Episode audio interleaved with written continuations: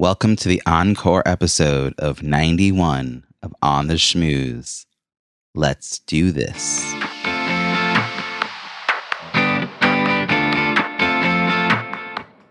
Welcome to On the Schmooze, the podcast that highlights talented people from different fields, explores how they built strong networks, and overcame challenges on their way to becoming successful leaders.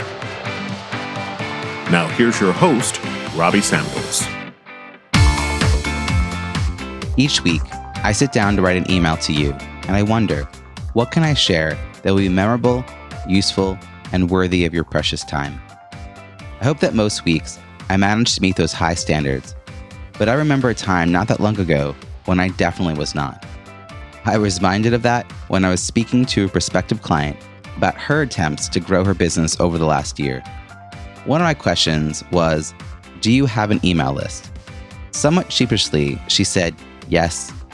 It was a very small list, and she wasn't sure what to send them, so she intermittently sent out an update about what she was doing with links for more information. What she was doing. That's when I had to gently break it to her. I know you know this, but it's not about you. She nodded and said that made sense. She knew that what she was doing really wasn't working. We are all self interested, all of us, and that's not a bad thing. Let me give you an example from one of my coaching clients.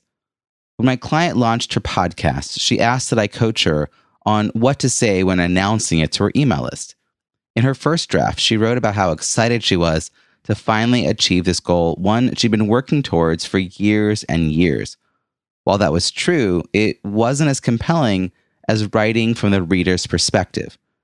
She shifted the focus and shared how this new resource was going to be incredibly beneficial to her listeners, She then invited them to support the success of the show by joining her podcast launch team. The result? In 24 hours, she had over 20 people hitting reply to say they'll be on her launch team, and 10 people left a rating review for her show. While we are all self interested, those of us who can tap into others' self interest will attract people who want to work with us and want us to be successful. Your challenge this week commit to writing a weekly email. Keep the formatting simple, just text and a link or two, nothing fancy. Write to a person, not people. I'm speaking to you, not my listeners. Imagine someone in particular and just write them an email. Keep in mind, it's about your readers, not you. Sorry, not sorry. Asking for engagement all the time from the very first message. Get to know your readers. Who knows? Your next product or service may come from these interactions. Try this and let me know how it goes. Before we dive into this week's interview, are you interested in working with me one on one or want to know more about my mastermind program for entrepreneurial women? Check out my programs at robbiesamuels.com forward slash coaching and then schedule a chat so we can see how I could support you around leveraging your virtual network to grow your impact and income. Also, a variation of the story I shared today was first published in my weekly email on December 11, 2018, and will be featured in my new book coming out later this year. Now, on to this week's Encore interview. Today's guest is a best selling author, sought after speaker, and associate professor of leadership innovation at Oral Roberts University. He has written several books. His first was The Myths of Creativity The Truth About How Innovative Companies and People Generate Great Ideas. And then he wrote Under New Management How Leading Organizations Are Upending Business as Usual, which challenges traditional principles of business management and argues that many of them are outdated, outmoded, or simply don't work. His latest book, Friend of a Friend, takes a look at the science of human behavior and offers readers a new perspective on how to grow networks and build key connections. His TED Talk, Why You Should Know How Much Your Coworkers Get Paid, has been viewed over 1.8 million times. When he's not speaking or writing, he's in the classroom teaching students about organizational behavior, creativity, innovation, and strategic leadership. Please join me in welcoming David Burkus. Hi, Robbie, thank you so much for having me. David, thank you so much for joining me from your office in Oklahoma. I'm thrilled to have you, and I'm really looking forward to this conversation. This is a podcast about leadership and building strong networks. So tell me, what does leadership mean to you? And when did you realize you had the skills to lead?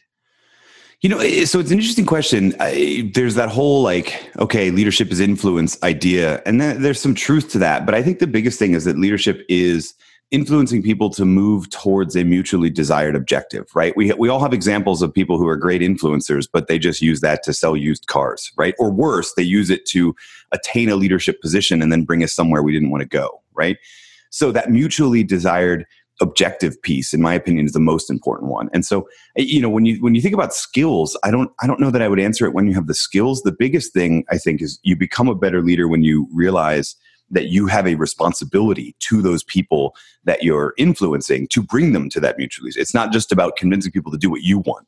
You know, that's just being bossy, right? Mm-hmm. But when you actually mm-hmm. take responsibility for the people who are uh, you're entrusted to lead to bring them to a mutually desired objective that's when you've got let's let's call that the skill of self-awareness right but that's when you've got what it actually takes to be a good leader I love this because it goes one step beyond what most people usually say about you know if you can influence people to move in a, in a similar direction but you're like a mutually desirable similar direction like there has to be something for them as well and that this idea of taking responsibility. Now i'm guessing though when you first had opportunities for leadership in grade school high school college that you maybe didn't have that skill of self-awareness yet. But but were you already like still sort of assuming or being invited to take on leadership yeah, I mean, I, yes, I'll tell you what happened. So, so high school, college, early life, all of that sort of thing. Um, really, if you if you figured out, if anybody's listening and you're in college, right? Like leadership is actually a trick, right? When you when you you're on a work team and you sort of assume the role of leadership, fundamentally you're going to do less work. I mean, you're going to do the cognitive work of organizing everybody, but you're going to do less work, right? And so that's what initially attracted me to all of that stuff, right? Is like, hey I could do less actual work as long as I'm keeping tabs on everybody and, and managing the project, right? Um, what really changed for me is um, I have kids now. So I have a six year old and a four year old. And that moment, like that first moment when you, when they take the little baby and they put them in your hands and you go, oh crap, like I'm responsible for the life of someone else, right? That's that was like the big real. I mean, I was married for a long time, but you don't feel you feel sort of co-equal. You don't feel responsible for the life of somebody else that was sort of the first time that happened to me. And then gradually you start to look at every leadership role you're in as that same deal. No, wait a minute. I really am. It's not just about doing less work because I'm the one organizing stuff. It's, I really am responsible for bringing everyone to the objective of the completed and successful project. That's a whole bigger deal than just, you know, like getting out of having to do all of the research in the library by myself. So, you know, th- so yes, I mean, definitely attracted to those for a long time. The issue was, when I was sort of old enough, mature enough, self aware enough to realize that bigger responsibility. Mm-hmm. So, did you have official leadership roles growing up, or are you sort of doing it more on these like group group kind of work or playground organizing kind of ways? you know, I, I would have to look so far back into my like high school and college life to find official titles and roles and that sort of mm-hmm. stuff. I haven't thought through it. Um, but I mean, I, I, worked in the, before I went back to graduate school, I was in the pharmaceutical industry. I like to joke that I've been on all three sides of the interviewing table, right? So, individual person, but then also the kind of team lead that's not in the management role, but you're part of that interview process, then the actual management role, et cetera. Um, so, so I, I be, before college and high school, I'd have to like dig through my old files to find out what the official mm-hmm. words were because it's not like student body president or that sort of thing. Although that's not really a leadership role. That's really more like being the cruise director for your senior year. But yeah. um, but then we get into I worked in the pharmaceutical industry and management positions there. Then I, I basically gave all of that up and went back to grad school, um, which is awesome and great advice for for, for anyone looking to um, have a little bit less stress for a time and then a whole lot more stress and leading a whole uh-huh. lot more high stakes programs. Yeah, because you when you um, there was a big shift. I mean, that's that's really interesting. And and did did that shift help you kind of get to where you are today? Was that a big decision that like really had a, a lasting impact? Yeah, I mean, yes and no. So I um so I was when I was in university, I was convinced that I was going to write books and travel around and talk about said books. When you're 18, 19 years old, you think being a writer just means writing fiction and the big dilemma in your life is do you want to be james patterson or do you want to be ernest hemingway right do you want to be poor but brilliant or do you want to be rich but a sellout right and it was in college that you start to realize there's all these other genres i mean i was in i was an undergrad when malcolm gladwell's first book came out mm-hmm. and really got to realize like wow he's an amazing storyteller but he's also pairing it with social science and he's also doing something that's like useful to the world this is good stuff. I want to write stuff like this. Um, and so that was always the goal. A couple different things happened. The, the biggest thing was I, I am really weird in that I met my wife during college and we got married the day after graduation. Right. So we were just like, why bother waiting? Let's just do it. Every, all the families in town anyway for our graduations. So let's just put it all together, which by the way is a terrible idea. And I don't recommend anyone do because it's crazy stressful. But, uh, but she then went on to medical school. And so it was my job to figure out a way to have us eat. Right. And so uh, that's what, where the detour came uh, in terms of uh, working in the pharmaceutical industry for a time, et cetera. Then a couple different things happened. Uh, the biggest one being that the Affordable Care Act passed, which meant a huge amount of uncertainty in the pharmaceutical and medical mm-hmm. industries. Um, and then right at, shortly after that happened, she graduated from medical school. So it was it wasn't so much like this big grand realization. It was a bunch of different things coming together that made me realize like, okay, time to do the leap, right? And the yeah. first leap that needed to be made was if I want to write books about social science and making great ideas practical and applicable, I need to know more about that domain. So let's go back to school. Like it's my turn to go back to school. Yeah. What year was that? Uh, 2009, I think. Yeah. I, I, okay. Not knowing anything about you, I almost guessed that because I can't tell you how many people I've spoken to on this show who had a major life shift happen in 08 or 09. Yeah, well, so you think about it. So a, lot of different things happen. So you have the yeah. financial crisis is late 2007, early 2008, right? I mean, really picks up steam in summer of 2008. Uh, January 2009 was when the Affordable Care Act passed. So in, if you're in medicine, pharmaceutical, any anything that touches healthcare, another bout of uncertainty happens, right? But yeah, that, I mean, the biggest one for most people's lives was that, that that that sort of financial crisis that introduced a lot of uncertainty in people's lives, and I think also made them realize, like, well, wait a minute. I'm really, really nervous about losing this job that I didn't really like anyway. So yeah, why don't exactly. I just take the leap? And it, it's kind of weird. Like, you know, you can, it's like, okay, no, no matter what, something bad's going to happen. I might as well be in control of it and, and bite right. the bullet and ha- go through that period of uncertainty, knowing that what I want is on the other end of it, than just going through that period of uncertainty and hoping somebody picks me up after I get laid off. Yeah, so many people I know are celebrating their 10 years right now. It's it's you know 10 years of being an entrepreneur, which is a big Whoa, I didn't even realize it was 10 yeah. It's 10 yeah, no, you're right. Huh. Yeah. so what do you enjoy what do, what do you uh, find most rewarding about the work you're doing today?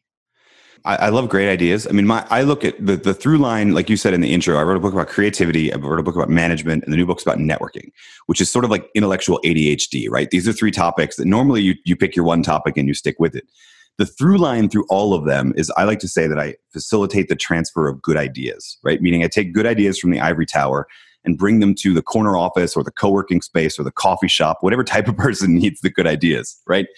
Um, and so it's it's twofold. One, I'm really fascinated by um, just learning what uh, evidence-based research is bringing out on new ideas, learning what social science is telling us about human behavior, connections, leadership, et cetera. The second is that I mean, my big leap. I went back to graduate school, which meant that I was running, I was studying, but I'm also in the classroom. And I, I'm sort of now, I'm, I'm in the classroom less often now because the books are, are drawing me away from that world, but I'm still in the classroom at least once a week. And it's that look in people's eyes when they sort of like get it, right? Mm-hmm. When you're introducing that, it's not just the new concept, the new idea, it's also that sort of look in their eyes where they go, oh, that's what that means. Like literally yeah. last night, I was teaching uh, one of my, uh, the class that I teach this semester is every Monday evenings. And we got into this is a totally random thing. We got into a discussion about to bring up Gladwell again about the 10,000 hour rule, K. Anders Ericsson's work, how it's not actually about the number of hours, it's actually about deliberate practice. Deliberate practice requires a coach. And when you get basically done with undergraduate, most people don't have a coach anymore. Right. Mm-hmm. And so mm-hmm. this was this, you know, huge, and you see it kind of in their eyes of like, oh yeah, I never, I never even, and it's, it's just a really cool moment when you see that. And so now I get to see it in a couple different places. I get to see it in the classroom. I get to see it when I'm on stage speaking at conferences. I, get, I guess I get to see the virtual version of it when people send me emails and that sort of stuff because they read the book. Yeah. I gotta, find a way to capture that look in their eyes when it's from a mm-hmm. reader. Maybe I need to put like a little camera in all of my books. but I don't know. I don't know how to do that.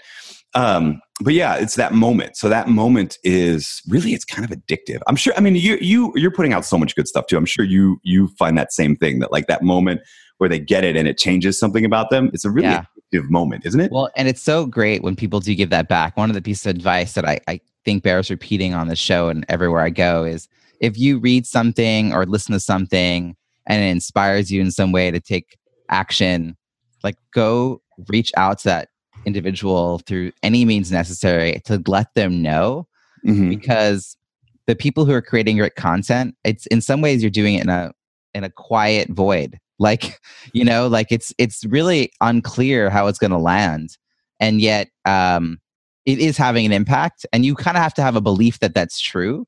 And then every now and again someone actually reaches out and tells you that they read something you did or heard you speak and now they're doing something differently or thinking differently or mindset shift and that can kind of that little bit can keep you going for a long time so that if people could just be it's like such a gift and and you know i think people hesitate to reach out to these like influencers in their space you know because they're like oh those are big deal people but you know you're making me think that i've never thanked malcolm gladwell you know like all the time probably should. Yeah, yeah, probably- him, yeah. right i've referenced him um, a lot over the years Yeah. Um, I want to write like him. I want to be, you know, and have an influence like him. And I, you know, it's like, wow, he deserves to know that. And I'm sure on many levels he does.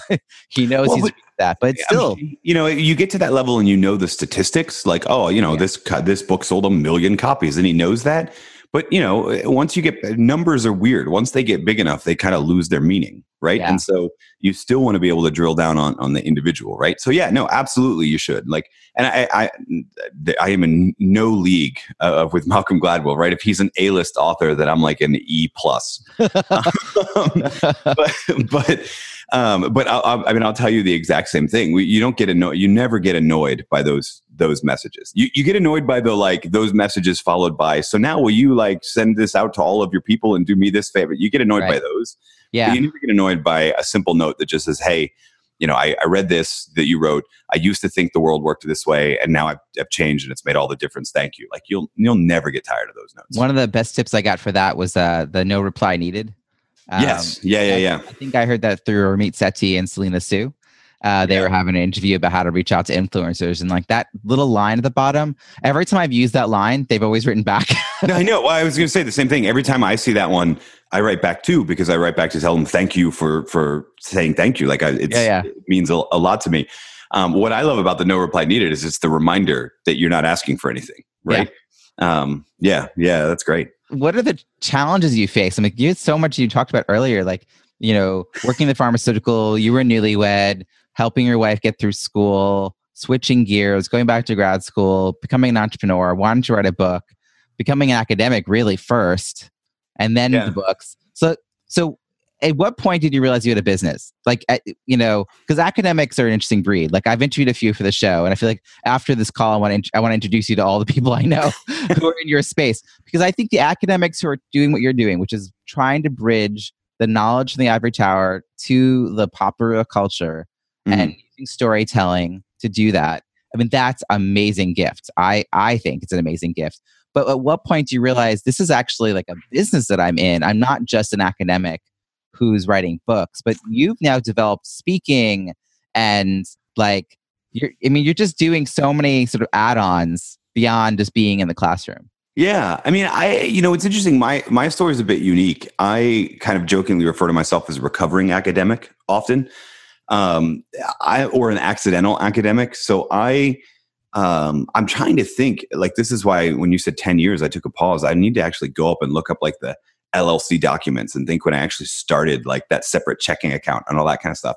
It was pretty early. I mean, I was still in grad school when I did it because I started 2010. I started a podcast and.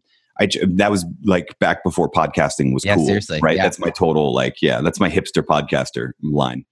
Um, and really, the the goal was twofold. It'd be great if I built an audience, but I'm sure you know this. It was also more about that sort of network, right? And who I want to I want to be this type of person. So let me interview all of those type of people and sort of learn how it. And the most valuable thing for probably the first five years of the show wasn't the audience and the platform. It was the 30 minute conversation that happened after recording that, that was hugely valuable. Um, so yeah, so I guess I would probably have started looking at it around 2010. We didn't really make any money until 2013. The first book came out in 2013, and that's when you know royalty checks started coming in, requests for speaking started coming in. Yeah. Um, I mean, a book is is in some regards a, an excuse to then go on tour and promote a bunch of different stuff, including your podcast. So that's when like the ability to get like advertising revenue and that kind of stuff came in. So, so yeah, I, I guess I would say that I I in an official legal capacity, Mhm. um, had a business starting 2010. So it'd be you know eight years almost. Yeah, but it's sort of a um, mental state too. But you, well, yeah, and and really like started managing it like a business in probably 2014 because that's when stuff started to actually happen. Like Yeah, really, really, the only thing that happened before that is I got to pay less taxes on my eh, you know employee income because I had this business that was losing money every year. yeah. I think really that's the only difference. that's actually so helpful for people to hear because like um so you and i have a friend in common dorie clark and i often call her an overnight success 10 years in the making Yeah, yeah, um and i i think i'm nine years into the 10 years of being an overnight success you know i'm like right on the edge of it um it's coming. It's coming. Yeah, yeah i'm Yeah. right i'm right doing all the right things but I, I was really helpful for me to understand that because people will leave their day job, jump into entrepreneurship, and think like this is it. I can now like have freedom because everyone's selling freedom. yeah. All these entrepreneurs are selling you freedom, but really, you just work your butt off for a few years to figure out what it is you're selling, who you're selling it to, what you know, what are you about, and how are you monetizing, and and how are you like managing that plus having a life and Yeah. really it sort of falls into place if you stick with it. But like you said, you took many years where you still had your job. um, was mainly Yeah, I mean, there's so Yeah. there, there, there's two lessons there, which is yeah, I mean, quitting your job and jumping off is a terrible idea. You know, I didn't when the financial crisis hit and then all of the instability in the the healthcare markets hit. I didn't quit. I moved over to grad school, which got me a stipend. Then I took a professor position. Right. Mhm. The reason I picked both, I mean, the professor position especially, is I'm I'm now surrounded by good ideas. I get the opportunity to, but I also get the freedom to do everything else that I want to do. I taught Monday, Wednesday, Friday and then I was Tuesdays and Thursdays were for research. I just Yeah. chose to use all of that research time to do more popular press trade stuff than yeah, write in academic journals that no one cares about, right? Um, so it afforded me that kind of lifestyle. But I mean, I didn't. I I still technically haven't made the leap, right? yeah, Um, the spring of last year, which was uh, about a year after Under New Management came out, was the was like the busiest time of my my life. I had the most speaking gigs I've ever had in a season. I was still teaching a full load of classes. I was writing the next book. I was gaining 25 pounds because I never had time to go to the gym. yeah, Right. Um, and that's when I finally had the moment of like, yeah, I should probably scale down the employee thing. Like, you know, yeah, because I, th- I think it's a I think you should and I think that's the way to do it. I mean, it, once and then once I scaled it down, it didn't take me that long to lose all that weight because now I had time to go to the gym, right? Yeah. But if you if you're getting in love with this idea that you're going to make you know a six figure income right after you quit your job and have all sorts of freedom, like you're you're lying. yeah, Here's, here's the truth: there's 168 hours in a week, which means even if you get a solid eight uh, hours uh, a night of sleep, you still have two. You can have two full time jobs, right? You can work your thing, and then you can build your thing, and you should keep doing that until it's too hard to do one or the other. yeah. Um, Dorie's and- advice to me was at some point your job is going to get in the way of your business, and that's Right. no. Right, exactly. I don't think you take the leap until then. I mean, that was that was Yeah. basically what it was with me is was the realization that like I love being in the classroom, but I'm losing money every hour that I'm here. I Mhm. really and, and I'm I'm stressed out and I need to do all this. So I need to I need to leave. And then even then, I still like I don't want to quit entirely. So I went to the university and started negotiating a deal to reduce my, Yeah, my load, but keep the faculty appointment, reduce my pay, but keep associated with it because a because it's always great to have a backup plan. But b I mean I won't lie, it's really cool to be a professor. It's great life. um, but I also don't need it. Like I, I didn't what I didn't need was to jump off right, right. freedom. What I needed was I needed to be a little less busy during every week. Yeah. So what does um I, I don't want to say work life balance. It's kind of a misnomer. Um wh- what's your work life integration like these days? Oh, I love that term work life. I was I was actually about to counter your work life balance with work. yeah, yeah, no. I I just think that like I particularly when you're in the world like you're writing and you're speaking, you're thinking all the time. It's hard to like know when you're not doing that in some ways because you you know it's like things ideas Yeah. marinate in the brain all the time. Do you have any kind of habits or practices around carving out either time to focus on something other than this this you know work part or do you just sort of find that uh I don't know you love it so much it's it works really well to kind of always have it in your head or Yeah, I mean, um, uh, to the extent that I've got a rhythm, it kind of looks like this. Like I, we wake up, uh, we have a six-year-old and a four-year-old, and they uh, are terrified of sleeping alone in their own room. So they sleep on a mattress in our our room, a mattress on the floor in our room. So they wake up about six thirty in the morning and wake one of us up. It's usually me. and we'll get up, we go hang out, we have breakfast, right? We get them ready for school. Uh, by about 8 a.m., they're both off to school. And so then I go down to my, I, I work, most days I work out of the home. Um, so I go down to my office and start, usually start writing because it's nice and quiet. The kids just left. I'm still in that. I'm, I'm more of that. I, am not, I'm not a willing morning person, but for the last six years have really ground that into me. Um, and so I write for a little bit of time. Then around 10, 30 or so, I go to the gym um, because that's when I do Brazilian Jiu Jitsu and that's when the morning practice is, is 11 a.m. So I got to get there by then. Um, come back, have a little lunch, go back. And then usually, I'm making an exception for you, Rob, because I like you. Usually, uh, the afternoons are full of all the podcast interviews and that kind of stuff. So they don't sort of cut into the, um, the writing time happens in the morning, the phone calls, the emails, the podcast interviews, the whatever mm-hmm. else, yeah. the detritus all happens in the afternoon by about four, the kids are home from school. So then we're hanging out again. Um, homework, dinner. We don't. We don't really. It's kind of cool. His school doesn't do homework. They do make sure you read to them for like thirty minutes a day, which is r- brilliant. But that's yeah. a whole other monologue. Um, you know, and then go into dinner, and then you know the cycle repeats itself. So um, that that obviously is different on travel days and that sort of thing. But you know, there's there's that integration piece. Is it's really just um, it's not like trying to count the number of hours or do whatever. It's just there's a natural rhythm yeah. and it's just constantly pivoting back and forth instead of I'm going to do all of this. And then, you know, I, and I respect the people that are like, I'm going to be home uh, when I'm home, but from eight to five, I'm at work and I'm not doing it. I, I, you know, I respect those people if that works great for you, but I'm, you know, my, my kid comes home 334. So that's when I need to be done with work. Yeah, flexibility yeah. is nice in that sense. I mean, I have uh, two kids under the age of two and a half, so I cannot wait until hearing the the school bus pick them up kind of moment. Um, that gives me hope. Uh, yeah. Yeah, but, so, I, but I mean, you know too, like so that the whole idea of like work life balance, it doesn't work. What you just have to do is be comfortable with the pivoting back and forth, yeah, right, and being cool. Yeah, I, and I'm a work at home dad. Um, they're they're home with me um, and when they're not with me, I have a sitter who comes in the morning, a couple mornings a week to uh, hang out with my toddler. Uh, yeah. When I have interviews, take my baby, my three month old, with them. So yeah. Um, so I, I actually want to ask questions about networking because you know you written a book on it. so um, literally. Uh, so well, I didn't write the book on it. I yeah, yeah, not a book. Yeah, yeah, yeah, yeah. Book on it. So there's there's this uh, you know people always you know build relationships. You're obviously really good at that. You've met a lot of people in your lifetime. You've you've actually had a wide array of uh, professional experiences to let you meet lots of different kinds of people. My question is are you doing anything purposeful to nurture and sustain those connections? Like what are your practices or habits to not your inner circle but like the next like ring out? How are you staying connected to your like colleague friends that you don't work with all the time, but you you like them.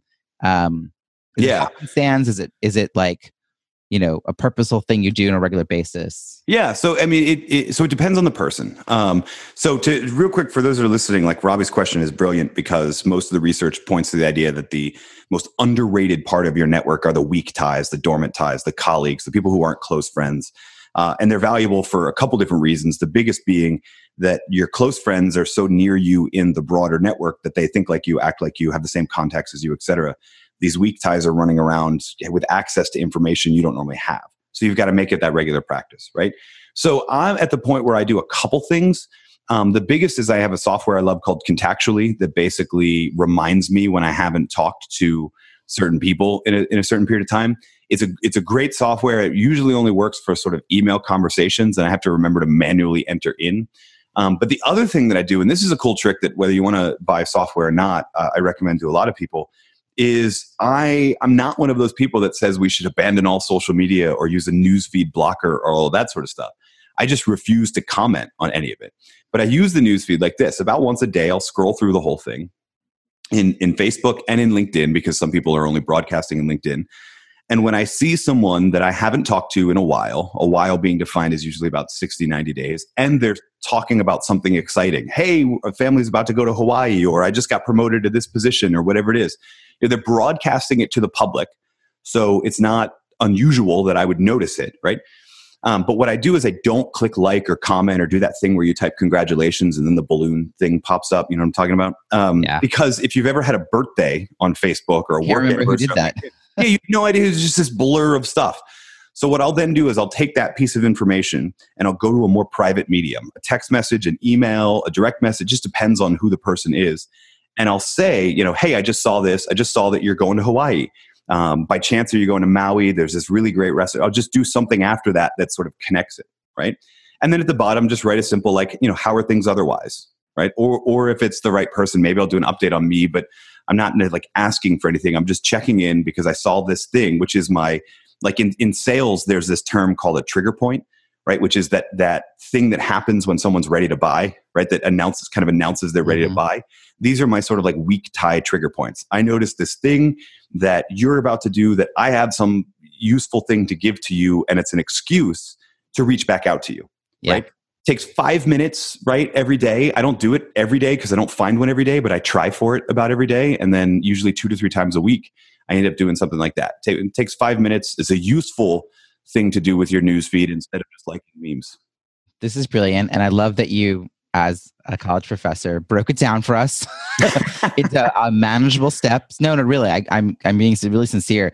When did you realize that that made sense for you? Because I think everyone is still in the clicking like. I mean, I even see this when when someone um, I, I will tell you, I use reverse psychology on this a little bit. So on LinkedIn, if you add a new job, mm-hmm. it will announce to your community that you have a new job. So when I launched my book and when I launched a podcast, I like will add my new job as being a, an author, being a, a, podcast host.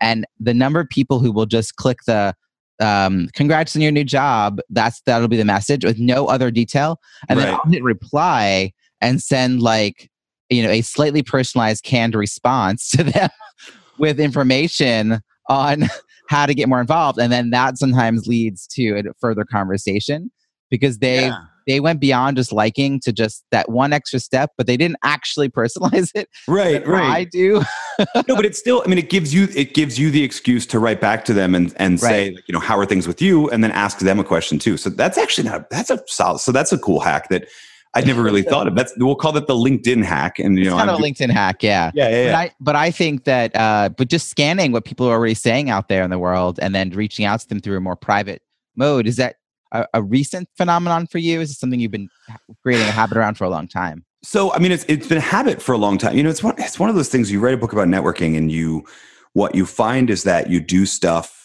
anyway. Some of it is totally useless because the research doesn't support doing it. And some of it you're like, oh, that's why that one works so well. Mm-hmm. So it's been something I've been doing for about two or three years now. The first time I realized that it was sort of a tactic or a hack was actually a couple years ago when I was in conversation with um, Jordan Harbinger. Jordan Harbinger Show is a. We talked about um, networking connections, all that sort of stuff. Pre-book, we were just just talking about a bunch of different stuff. And that's when I kind of realized that, like, wait a minute, this is a routine. This is something that I can prescribe to other people. This is really good. I have to keep that, you know, in my in my back pocket. Um, so it was probably only two years ago that I realized and made a sort of a more a bigger commitment to doing it. But I mean, it's probably been like four or five years because I just hate the deluge of likes and comments when I announce something mm-hmm. because then you just feel guilty that like there's no way I can thank every single person for wishing me a happy birthday, right? Mm-hmm. Um, so you know, if it's somebody that's important to you, you should probably do. I mean, you know this because it's like if your family has a birthday, yeah, you don't click like uh, right or comment happy birthday. You you call them right. Yeah, yeah, Every relationship we should be that intentional about, right? This is maybe not a, as in depth, but as intentional for sure. This is such a massive, you know, valuable takeaway for this show and our listeners. I hope you're all taking note. I I'm curious how this relates to how you approach um, the ideas of diversifying your network and um, this is a kind of a leading question, but I know you believe this as well. What, why, why is it important to have a diverse professional network? And what are the steps to, um, what, what are some steps that you've done to ensure that that is true for you?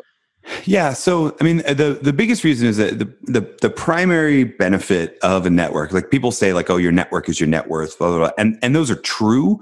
The truth is that your network gives you information. The network that you're in affects the information that you have. If you're in a network that's full of people that are similar to you, the, the best term I've ever heard for this is Ronald Burt uses the term redundancy, which I think is a great metaphor for the people in your life who look and think and act exactly like you. They're redundant right? um, some of them are cool and it's really valuable because you can go enjoy, like, go watch a, a, baseball game together or something like that. But they're when it comes to information, they're redundant, right? So you need a broader, more diverse network. You need one that's connecting uh, communities, like the people who provide the most value, or what we call brokers of structural holes, which are structural holes are just the natural gaps between clusters of people. Um, you either need them or you need to be able to find them so you can get different information, right? The problem is that the lack of diversity in most people's network is not because they're like a bigot or they always hang out in their comfort zone, et cetera. It's a network problem. You start out sort of naturally gravitating to people who are similar to you, who think like you, who act like you. And then when you ask to meet new people, like let's say you say, I'm going to be a great networker, I'm going to plan uh, a dinner together, and then I'm going to ask people to invite their friends. If you're not deliberate about it, they're just going to bring people that are similar to you, right? And yeah. so you get kind of no benefit. So w- what I often do is when I'm looking for diversity in the form of whether it's you know uh, gender, race, or whether it's job diversity, ideological diversity, which are two really really big ones that aren't really on the surface level but are underneath it. Um, I will usually ask the people in my network rather than say you know like um, introduce me to this person, whatever. I'll say a very open ended question: Who do you know in blank? Like, hey, I don't know enough people who are in television. Who do you know in television, right? And then they'll give me that sort of list. And usually I don't even ask for an introduction. It's just good to know they're there so that I have a read on it, right? Or there's a big debate going on about whatever, right? Like um, as we're recording this, uh, unfortunately, because unfortunately we're still debating this, the gun control debate is happening, right? I might not know a lot of people from the other side. So, hey, who do you know in this kind of activism? I just want to, I want to talk to them. I want to kind of understand it. If I just ask you for referrals to cool people I should meet, you're going to give me people that look like me but if I ask you who you know in blank, and then blank is something that doesn't look anything like me, I'm going to get a list of people that if I if I were to ask you the first question would never have popped into your mind. But right. when I'm deliberate about this is what I'm missing in my network, who do you know in blank? I I get the list of the people that I actually need to meet. Yeah, this is great. I think that if you're going to take a really proactive approach, this is the advice you would take. And then there are the people who are a little more reluctant to do that and for them, there's probably like other people like you who are gathering interesting people. And it's like keep an eye out for those people. Like you mentioned, uh, Chris Schembra before we got started. You know, it was like he does the 747 Club uh, dinner club, and um, uh, who I can't think of their name, but there's somebody who he's kind of gats people together, but they can't say their their their John uh, Levy. John Levy. John Levy. Yeah, yeah the can't say where they work, can't say their name, pairs them up, start making a meal together it kind of pushes them to kind of experience each other through other lenses than just like what do you do for work which is this tired way yeah. approaching well, and the and the big thing, so there's two big things there. The f- the first is that in both Chris and John are preventing people from using their normal script, right? The "What do you do?" question that we all sort of well, actually, that eight, by my measures, 85 percent of people don't like because they don't. If they're if 85 percent of Americans are disengaged in their job, then 85% of people don't want to tell you what they do. Right. right. So you think about it. I mean, entrepreneurs have a, have a benefit of being in the 15% that love what they do, but still that's the majority of people don't like that question. The other thing is it, it asks people to stay inside their normal script. So by, by pairing people up and, uh, and saying, okay, you can't talk about your first name, or what you do for a time, you're forcing people to think about themselves as well, you're forcing people to think about themselves as multifaceted individuals, which all of us are, but we tend to ignore a lot of times when we stick to that script. The other thing that's brilliant, and both Chris and John do this, is you're pairing them up and you're you're forcing them to complete a task together, right? Which means there's something at stake that's bigger than just getting to know each other, which means in order to accomplish that thing at stake, you have to get to know each other right? But there's a bigger reason. Like the reason networking mixers and stuff don't work is that there's nothing at stake. If you hang out in the corner of the room and stir your drink or talk to somebody you already know, you lost out on a ton, but it's not overly obvious that you lost mm-hmm. out on a ton. But by inviting you into something where there is something at stake, if you don't get along with people, it forces you to get along with more people. Yeah. Right? And almost by accident, you end up leaving with deeper, richer connections to people who are different than you because you had to in order to get that other thing done. Yeah, this uh, is really it's a brilliant premise, and I wish the people going to networking events and conferences could could find a way to hack it so that they they had that urgency.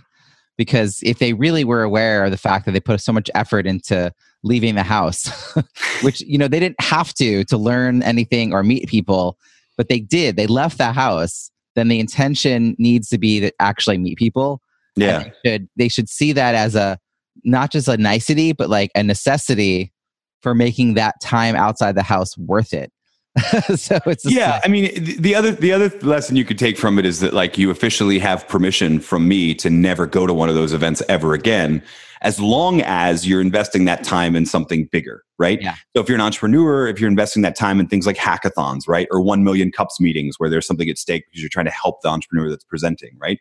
If you're an individual just trying to grow your career, right? crash some other meeting, crash a trade association meeting, pick up a new hobby, right? Volunteer for a nonprofit board, build a house with Habitat for Humanity. Like all of these are things that draw a mm-hmm. more diverse set of people. And there's something at stake that's bigger than just connecting with people, but you'll connect with people anyway.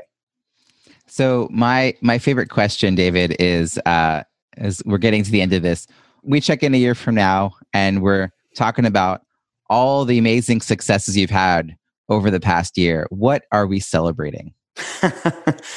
um, I think I think we're celebrating that. I mean, I'll tell you my goal. We're celebrating that when people say so and so is a friend of a friend, it triggers in their mind this book, right? Mm-hmm. Um, I don't want to put like a certain sales metric on it or, or whatever, but I want to hijack that phrase because I want people to think about their networks differently. I think most people, especially when it comes to professional networks, they think about their network as a collection of contacts, whether it's LinkedIn contacts or emails in their address book, whatever it is.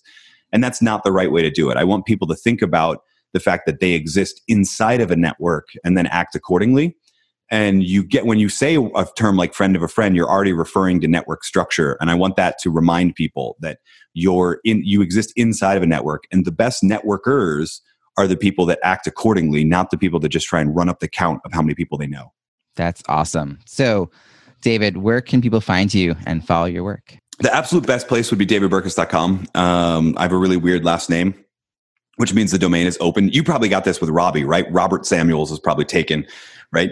But go by Robbie and it's wide open. Same thing with David Burkus my full name is actually Robinson. If I gone for that, I probably would have gotten that too. okay, all right. So never mind. You, in fact, I'm going to go buy Robinson Samuels right now. Um, but davidburkus.com, B-U-R-K-U-S is probably the, the, absolute best place to go. I mean, obviously, I would love you to type that those words into Amazon.com and then you know buy the book in triplicate. But the truth is, there's a ton of free resources there that you should check out um, that'll help you whether you decide to or not. Because again, the big goal is transforming the way people think about networks, not necessarily selling a ton of books. Although I have this thought that if we can transform the way people think about networks, we might be okay on the sales side too. That's awesome. I am also going to have links to your LinkedIn, your Twitter, your website, your books, all available uh, at the show notes at ontheschmooze.com. David, thank you so, so much for joining us today. Oh, thank you so much for having me. I hope you enjoyed that interview with David. Such a pleasure to speak with him and learn about his leadership journey. What is your key takeaway from our conversation? Something you'll put into action this week that you'll benefit from for years to come. Share what resonated with you in the show notes at ontheschmooze.com. Look for the encore of episode 91. That's also where you'll find all the links and resources from today's show, as well as all the archived episodes. Reach out and let me know which are your favorite interviews. If you enjoyed this episode, please share it with that one friend you know would love to hear it. And don't forget to subscribe for free yourself so you don't miss next week's show. Are you a fan? That's awesome. I'd love to read your review on Apple Podcasts. It's easy to find our page at itunes.ontheschmooze.com. Thank you in advance and look forward to connecting again next week we'll be interviewing another talent professional who's achieved success in their field or industry. I'll ask them probing questions to get them to share untold stories about their leadership journey and how they built and sustained their professional network. Until then, have an amazing week.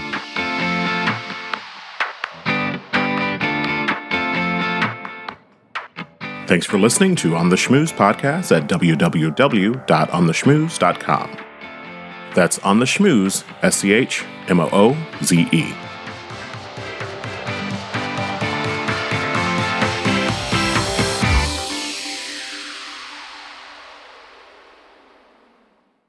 This podcast is heard along the Marketing Podcast Network. For more great marketing podcasts, visit marketingpodcasts.net.